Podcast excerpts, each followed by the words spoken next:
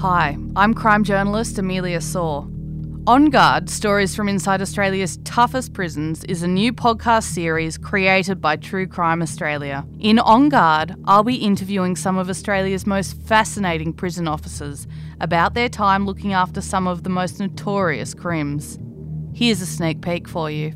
I was going about doing my job and I noticed a prisoner smoking in the uh, the unit, which at that time you could smoke in the centres, but not in the unit, because uh, I was sitting down playing cards, and I basically yelled at him and said, "Put it, put your effing cigarette out, Sean," and uh, he, you know, went like that. It was fine.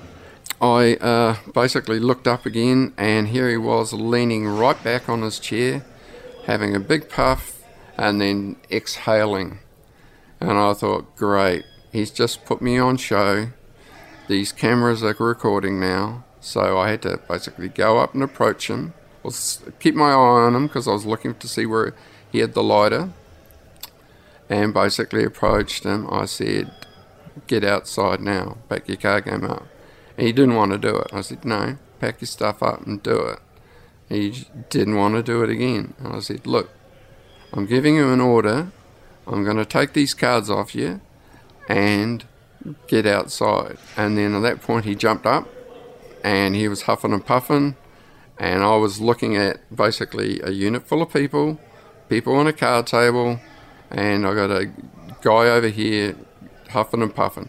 Took his shirt off, he was still huffing and puffing. He basically went up, uh, went in front of me, pretty much to the side of me, still telling the people, tell them, look, hurry up pack it up and that's pretty much when you come and uh, quickly smash me three times, quickly, quickly in a row. I got one here, one in my eye, and the one that split my lid open. That basically, yeah, caused the massive, massive amount of blood. And um, he basically backed away from me, and I went to go grab him, subdue him.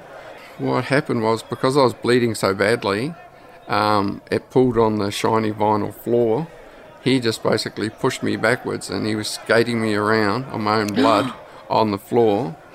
And then we smashed into a concrete wall onto the plastic bin where they keep all their breakfast stuff. Then we started hitting the um, basically the the steel uh, tables and chairs. So I oh think there was about about two or three of those. Then I the smashed onto a table again, and then smashed onto a um, a, a, chair before we hit the ground. And I think he was still hitting me, and then my partner come running in from the exercise yard, and he jumped mm. onto him, and then I pretty much blacked out. And then the next thing I do, I remember is coming to, and they had officers responding, coming through, and then I stood up, and I managed to get the handcuffs off, and I got to handcuff him in front of him, like I said, I still had blood streaming from my face. I was trying to talk. I couldn't understand why I couldn't talk until I got in the mirror and I had this big gaping wound. Um, wow. I think it was about four or five stitches to close it. Yeah. And um, yeah. And yeah, unfortunately, left me with um, uh, pretty much uh, long term injuries. On Guard Stories from Inside Australia's Toughest Prisons is an eight part podcast series and it's out right now.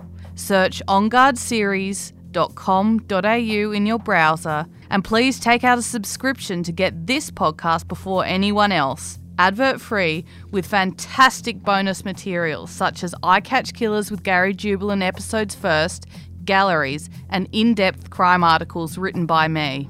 On Guard Stories from Inside Australia's Toughest Prisons, available now with a subscription to onguardseries.com.au. See you there.